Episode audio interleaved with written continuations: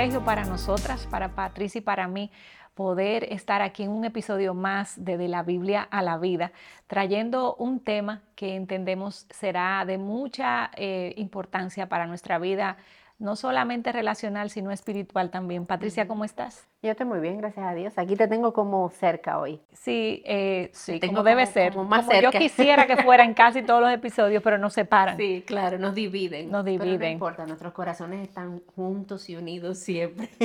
por siempre. Pero ustedes saben, si ya tú tienes un tiempo por aquí en este podcast, sabes que cuando estamos sentadas las dos así juntas tan cerca, eso quiere decir que hay alguien más que nos está acompañando en, un, en este episodio. Y definitivamente hoy hay alguien más que nos está acompañando. Y hay alguien que les voy a decir primero su nombre para que vean. Y es un nombre que se parece mucho al mío. Tiene una letra de diferencia. y es Patricio, ¿verdad? que está acompañándonos aquí con nosotros. Y para, de verdad que para nosotros es un privilegio tenerte por aquí. Patricio, em, yo tuve la oportunidad de conocerlo, mi esposo y yo, bueno, mi esposo lo conoció primero, pero yo tuve la oportunidad de conocerlo hace aproximadamente como un año y algo. Eh, él es parte de nuestra iglesia Piedra Angular aquí en Santo Domingo y mucho de lo que él hace ahí en la iglesia tiene que ver con la consejería. Y es un excelente consejero, eh, de verdad que para nosotros ha sido una gran bendición para nuestras vidas, para la vida de muchos en la iglesia, para la vida de mi esposo. Tú sabes que tú eres un regalo enorme eh, y le damos tantas gracias al Señor por tu vida, por la vida de tu familia. Es papá de dos niñas hermosas y un niño precioso también. El Señor le dio la bendición y está casado con mi querida amiga Scarlett. Entonces, eh, Patricio, gracias por acompañarnos y aceptar nuestra invitación. Entonces, te voy a pedir, eso fue una introducción un poco personal, pero yo quisiera que tú nos compartas un poco de qué tú haces en tu día a día a nivel laboral, que está muy relacionada, ¿verdad?, con esto de, la consejería. Sí, claro. Bueno, estoy involucrado en como unas tres diferentes áreas. Primero tengo una práctica privada que se llama Lilies and Birds Biblical Counseling, donde veo clientes ah, y ofrezco consejería bíblica. También trabajo para una organización más humanitaria, también cristiana, donde ah, doy consejería a los directores de la oficina y estoy involucrado en, crear una organización que está tratando de traer ah, el, el, cuidado bíblico de la alma a misioneros, pero por parte de la iglesia local. Entonces ese es el esfuerzo que, que, estamos tratando de hacer. O sea, tú, la consejería ahí está en tu día a día, de principio a fin, tu trabajo, la iglesia, todo. Eh, y algo más que yo creo que físicamente se puede ver, no eres dominicano. No soy dominicano. Entonces cuéntanos, esa mezcla que tienes. Vamos a ver. soy nacido en Ecuador, Quito.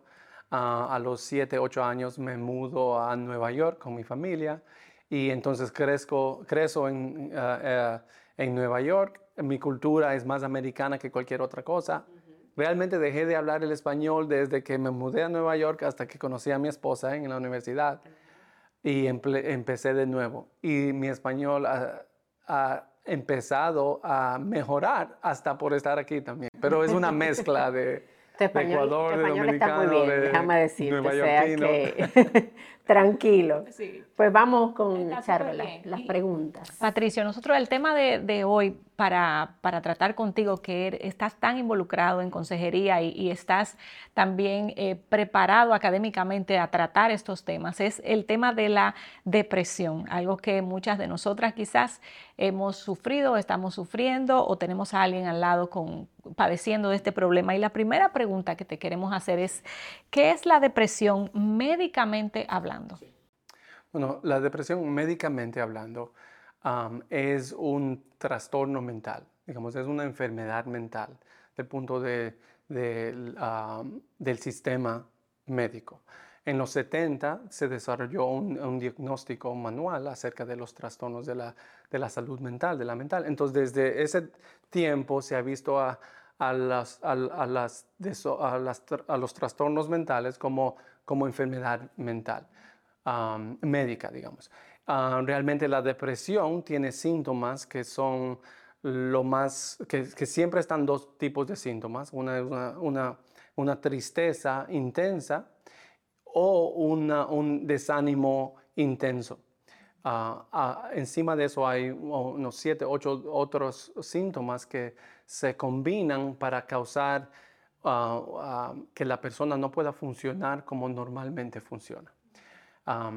Y podemos hablar un poquito más de esos síntomas, pero médicamente, eh, eh, del punto de, digamos, de la medicina, tiene esa, esa organización de diferentes síntomas que si, cuando se unen, uno puede decir, ok, esta persona está, tiene el, diagnóstico de depresión. Ahora, no es como romperse un hueso, que se hace un estudio y se ve el hueso roto. Realmente todos los trastornos mentales son evidentes por los síntomas que se, que se ve. No hay un examen que yo puedo tomar que me diga, ah, el balance de mi cerebro está mal, entonces tengo depresión. No, es realmente los síntomas que se... Que se, se van ah, manifestando, ¿verdad? Sí, súper bien. Y, y, qué bueno que estamos hablando de este tema, Patricia, porque sobre todo en Latinoamérica está esta idea, por ejemplo, cuando tú hablas de un trastorno mental, inmediatamente la gente piensa está loco, es una persona que está loca y, y no es eso, o sea, cuando hablamos de un trastorno mental no es porque la persona está loca, es porque hay, hay algo que está pasando a nivel de la mente, ¿verdad? Que quizás no está como debería, pero no implica que una persona eh, está loca eh, y es algo que uno escucha mucho, sobre todo aquí en Latinoamérica. Entonces, queremos preguntarte, Patricio, em, nosotros pudiéramos ver, ¿verdad?, que la depresión eh, se manifiesta en algunos casos por un desbalance químico que se presenta, como una depresión que viene originada por algo interno que no está bien a nivel médico y a nivel químico. Pero puede generarse, puede darse una depresión por situaciones externas. Eh, y eso implica que cuando están las situaciones externas se genera un desbalance químico o cómo, cómo se produce más o menos esa parte. Claro, ah, realmente la, depresión es compleja. Ah, el estudio sobre la depresión ah, ha sido, viene desde los tiempos bíblicos. Digamos, podemos ver en la, en la Biblia misma diferentes personas que eh, demuestran síntomas de depresión. Se ha sido estudiado en, en los tiempos de Babilonia, de, los griegos, de los romanos y cada cultura lo ha visto un poquito diferente. En los 70, como dije, empieza eh, la perspectiva que es algo biológico, donde, eh, eh, donde se desarrolla los medicamentos que encuentran que afectan a los neurotransmitores del cerebro y ahí encuentran que cuando esos, esos medicamentos impactan al cerebro, uno puede mejorar de la depresión. Pero nuevos estudios realmente concluyen que no, es la raíz de la depresión. El, el, imbalance químico del cerebro no es la raíz de la depresión. Entonces, ¿qué ¿a qué regresamos el entendimiento de la, de la depresión? El entendimiento es que realmente hay factores como biológicos, sociales, psicológicos y espirituales que impactan a la depresión. Y quiero usar un ejemplo, el ejemplo de Elías, por ejemplo. Ahí podemos ver todos esos factores que se combinan y cómo Dios trata con Elías. El, biológico es que Elías, por lo, el trabajo que estaba haciendo, no había comido ni dormido por mucho tiempo. Había un desbalance en, la en el cuerpo y en el cerebro de él. lo social, él acaba de de enfrentar un desafío gigante. Tal vez el propósito de su vida no fue cumplido. Y encima de eso, la reina le amenaza su vida. Entonces, está lleno de desafío y lleno de temor. Lo, um, psicólogo, al, reaccionar, Elías piensa que toda su, toda su vida ha sido un fracaso. Como no cumplió eso, él asocia, entonces todos mis esfuerzos han sido un fracaso y esos, esos pensamientos le llevan a más tristeza. Y lo espiritual es que en vez de en esa situación Elías correr hacia Dios, corre hacia el desierto para morirse. Ve, ahí vemos los, los cuatro factores que no sabemos cuál empezó. Normalmente es un evento que, que, que como empieza a desarrollar los síntomas, pero todos los factores están ahí en juego. Están en juego y son involucrados. Entonces, Patricio, si vamos a hablar médicamente de, este tema de la depresión, tú como consejero, ¿cuándo entiendes que debes trabajar la parte eh, vamos a decir, biológica, o primero trabajo la parte emocional, para hacer una diferencia entre la tristeza y la depresión clínica. Entonces, ¿cómo, ¿cómo, haces eso como consejero? ¿Y cómo alguien si está siendo aconsejado o necesita buscar ayuda, cómo se da cuenta de que está recibiendo un buen consejo? bueno, la tristeza y el desánimo es diferente que la depresión. Todos enfrentamos tristeza y desánimo. Lo que más diferencia es que tristeza y desánimo puede ser puntual, puede ser acerca de algo que nos pasó, que dura unas horas, tal vez unos días, pero no, no se riega a todas las áreas de mi vida. La depresión tiene esas dos cosas, la tristeza o el desánimo, pero son intensas en una manera que por siquiera por dos semanas uno lo siente casi todo el día y casi todos los días.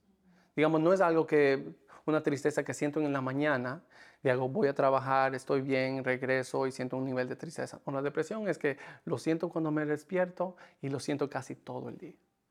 La tristeza o el desánimo. Encima de eso, esos solo son dos, uh, dos, síntomas. Hay síntomas físicos y síntomas uh, psicológicos. Los físicos es que uno cuando está en ese nivel empieza a, a afectar cómo duerme Tal vez la persona deja de dormir, le, entra en un nivel de insomnio porque no puede dormir. O la persona no puede salir de la cama. Duerme y duerme, duerme, duerme. 12 horas al día. ¿sí? Afecta la dieta.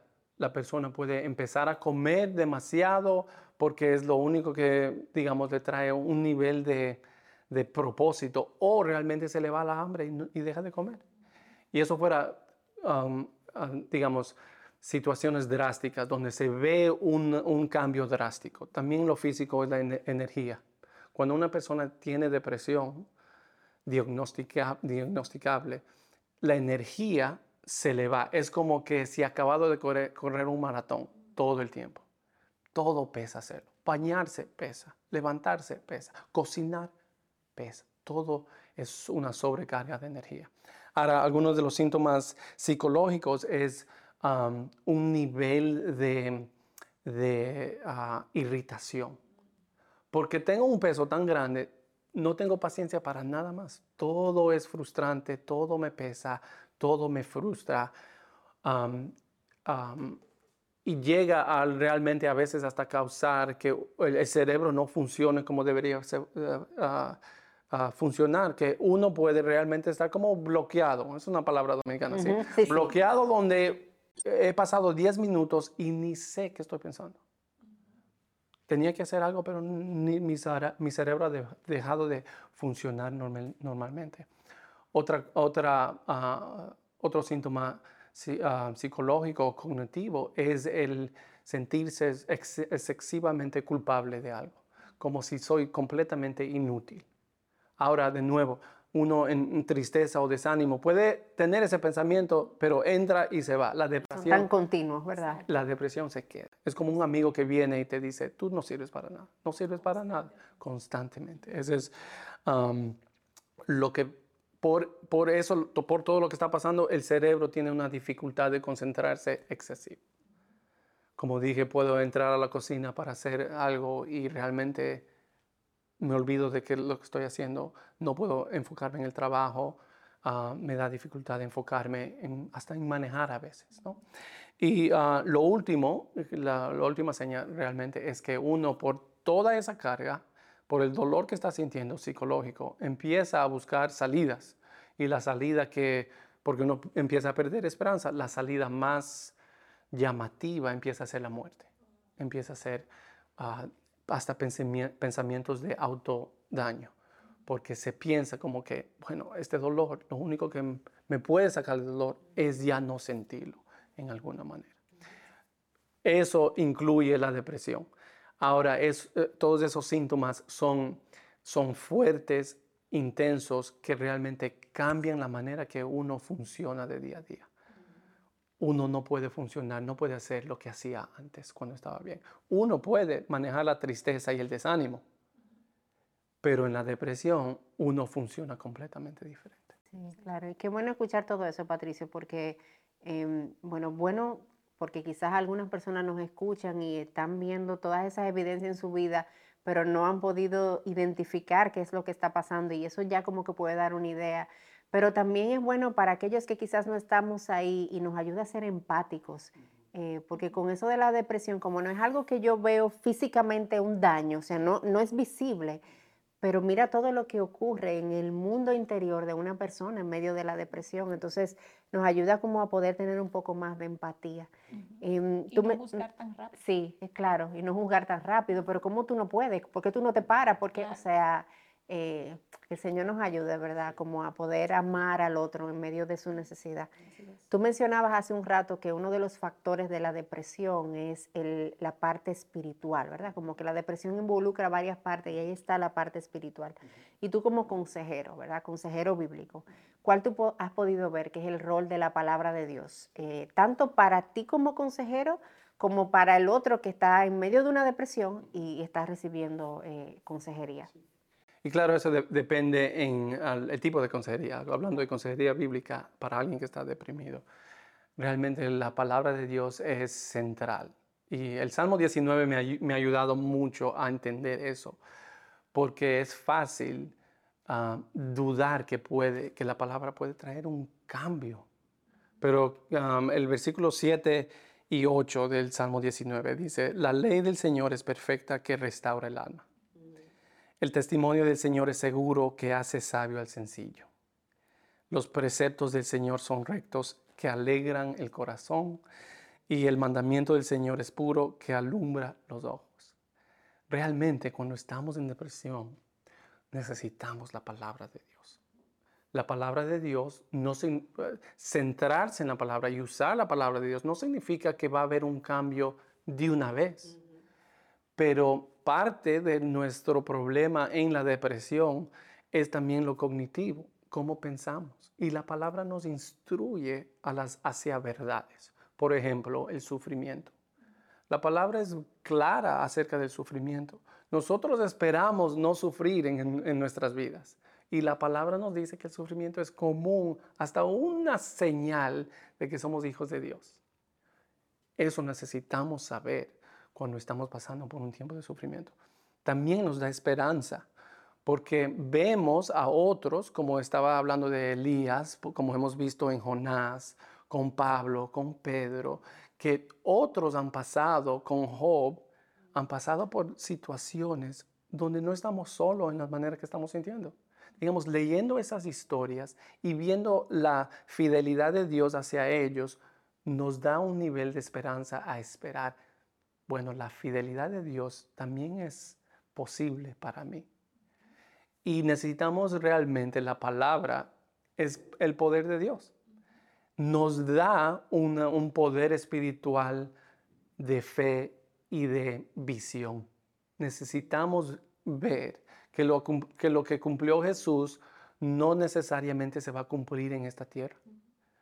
Pero si seguimos, si en la depresión a veces hablamos de que no tienes la energía para ver tres pasos adelante, pero puedes tomar solo el próximo.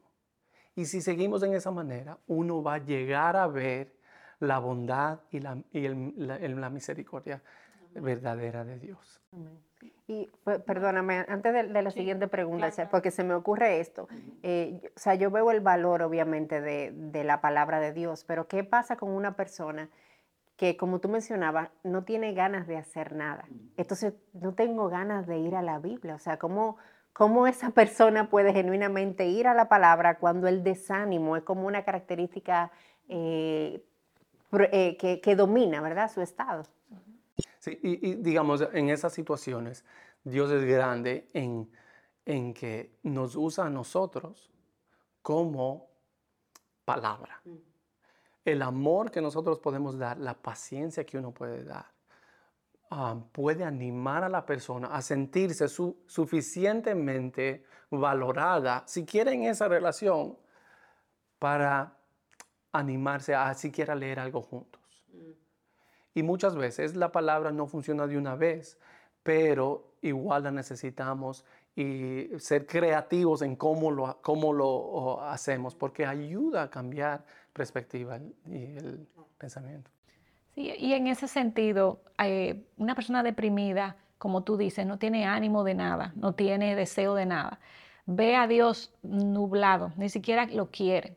Eh, no quiero poner palabras en tu boca, te voy a cambiar un poquito la pregunta, pero conozco de consejeros que entienden que hay estados de tristeza, depresión, desánimo, que les serviría mucho eh, medicar al paciente primero para que pueda salir un poquito de esa oscuridad y luego poder recibir la palabra de Dios de una forma eh, más visible, porque su misma depresión química, porque hay un componente químico sin duda en muchos de los casos, no voy a decir en el 100%, eh, pero que tú le recomiendas a una persona en ese estado, que se deje medicar, que no se medique tan pronto. El pastor John Piper siempre dice que que él, le gusta con las personas que están en este estado, darle tiempo. Eh, pero hay otros consejeros que dicen, bueno, es que es imposible, no va a salir de ahí. ¿Qué piensas?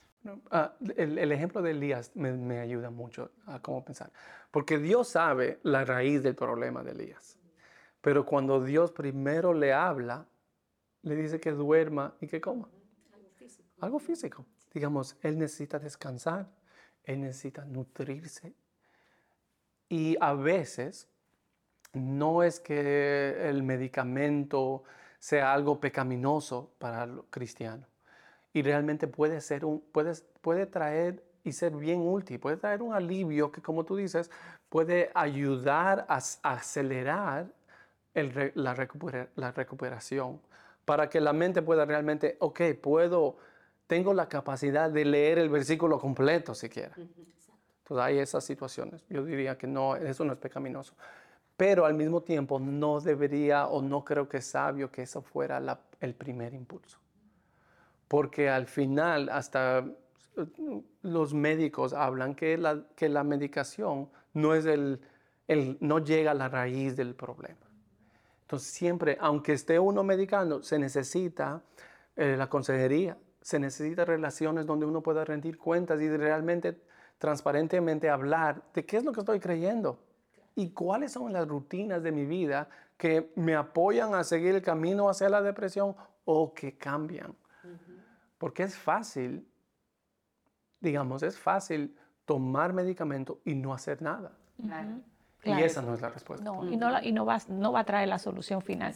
Porque al final es un problema también del alma. Sí. Exacto. Y un, un puntito más ahí diría que para el cristiano, el sentirse mejor no es la meta. Eso es algo que diferencia mucho entre la consejería psicológica secular y la consejería bíblica. El sentirse mejor no es nuestra primera meta. Dios está obrando en ese sufrimiento para la meta de hacernos parecer más a Cristo. Y Cristo sufrió mucho. Entonces, ¿cómo manejarnos en ese sufrimiento para el cristiano es realmente la meta? Y qué, qué, qué, perspectiva tan buena eh, esa que tú traes ahora, de que en el, en el, para el cristiano esa no es la meta. Que pudiéramos pensar que sí, bueno, yo vengo a consejería porque yo necesito estar bien. Yo necesito que me solucionen esto, necesito estar mejor, pero ser feliz. Eh, todo cambia, exacto, cuando, cuando tenemos ese enfoque de que la meta es lo que el trabajo del Señor está haciendo en mi vida eh, y poder ser conformada a su imagen. Patricio, tú mencionabas, eh, en varias ocasiones has mencionado a otros que están cerca de una persona con depresión y cómo esos otros pueden ser de ayuda. ¿Qué tú pudieras decirle a aquellas que quizás están mirando esto y tienen a alguien en depresión cerca? ¿Cómo genuinamente podemos ayudar a una persona que está en medio de una depresión? Creo que lo, que primero fuera es, es dedicarse a, a educarse sobre la depresión y a, realmente a, amar pasión, con pasión. Digo, lo digo así en amar con pasión porque es, ah, se necesita una paciencia para el bienestar del otro. Que nos habla Efesios 4, 1 a 3 de, acerca de la unidad de la iglesia. Necesitamos ser humildes, gentiles y con mucha paciencia, tolerar a otros. Eso es difícil para nosotros. Lo que queremos, la persona en depresión no es la única que quiere solo sentirse bien. Los familiares quieren solo sentir que se sientan bien. ¿Por qué? Porque es difícil para mí ver a alguien que está sufriendo. Pero la realidad es que Dios está obrando en mi corazón como familiar también en el sufrimiento de la otra persona. Dios me está queriendo cambiar a cómo yo amo en esos tiempos. Entonces lo primero fuera educarse sobre qué es la depresión y prepararse para amar con pasión. Yo diría lo segundo es orar, porque al final del día Dios puede quitar la razón de la mente de alguien y puede devolverla. Dios está en control, Dios es, es, misericordioso y quiere que le, que le pidamos para la voluntad de Él. Pero necesitamos esa oración para el otro y para mí mismo, porque no es fácil amar con pasión y paciencia. Um, lo tercero diría que algo que tú mencionaste, uh, Pati, es, es entender que el propósito más grande es escuchar para entender. No escuchar para corregir, no es escuchar para animar que ella salga de la depresión, es realmente, como dice la palabra, es venir acerca de alguien y cargar el peso juntos. Ese es el deber de la familia. ¿Cómo te ayudo a cargar el peso juntos? Un error que familiares pueden hacer es, dame el peso y yo lo cargo. Y para la persona en depresión no ayuda porque necesitan rendir un nivel de cuentas donde siquiera puedo ir a comer en la cocina, pero si le traemos la, comida a la cama, ¿para qué se, se levantan, digamos? Es, ah, es, es cargar el peso juntos, no tomarse el peso sobre uno, ¿sí? y diría lo cuarto, lo bien ah, importante, es entender a la persona y ver cuáles son los síntomas que empiezan a ser riesgosos. Digamos, es entender cuándo, qué es lo que viene antes del suicidio, qué es lo, cómo se habla con un familiar acerca de esos pensamientos miedosos. Y si uno lo aprende a hacer, muchas veces eso evita porque una persona en depresión dice, yo puedo hablar con eso, con eso, aunque sean pensamientos locos, difíciles, pero tengo con quien hablar que, se, que sabe y me sabe escuchar. Ah, entonces esos cuatro pasos diría que son súper útiles. Qué bueno. Eh, Patricio, esta es la última pregunta y con esta nos despedimos. Eh, has tenido enfrente de ti muchas personas en este estado de depresión y sé que algunos de los que nos están mirando están en ese estado. Si pudieras decirle como consejero eh, unas palabras de esperanza a esa persona, ¿qué le dirías para que se vayan con, esto al finalizar este episodio? Sí, yo, les diría que, que están debajo de una carga que es increíblemente difícil. Pero eso es no todo lo que está pasando en sus vidas. Que Dios está obrando en ellos y que si solo pueden, tienen energía de, tomar un paso, que hagan todo lo posible para tomar ese paso de confianza, de relación, de actividad, de comer, de despertarse, que tomen ese paso y en la paciencia, en la perseverancia, ellos van a llegar a ver la bondad y el amor de Dios. Seguramente, digamos, eso podemos decir, Jesús lo cumplió para los que confían en Jesús que Jesús nos va a traer por todo valle, aunque sea la depresión. Él es ese buen pastor, ¿cierto? Sí. Y ahí estará. Patricio, gracias. Gracias por tu tiempo, gracias por acompañarnos hoy, gracias por traer palabras de, sabiduría y de verdad eh, para, para nosotras y para quienes nos están escuchando. Amén. Un placer. Que el Señor te bendiga y gracias por acompañarnos.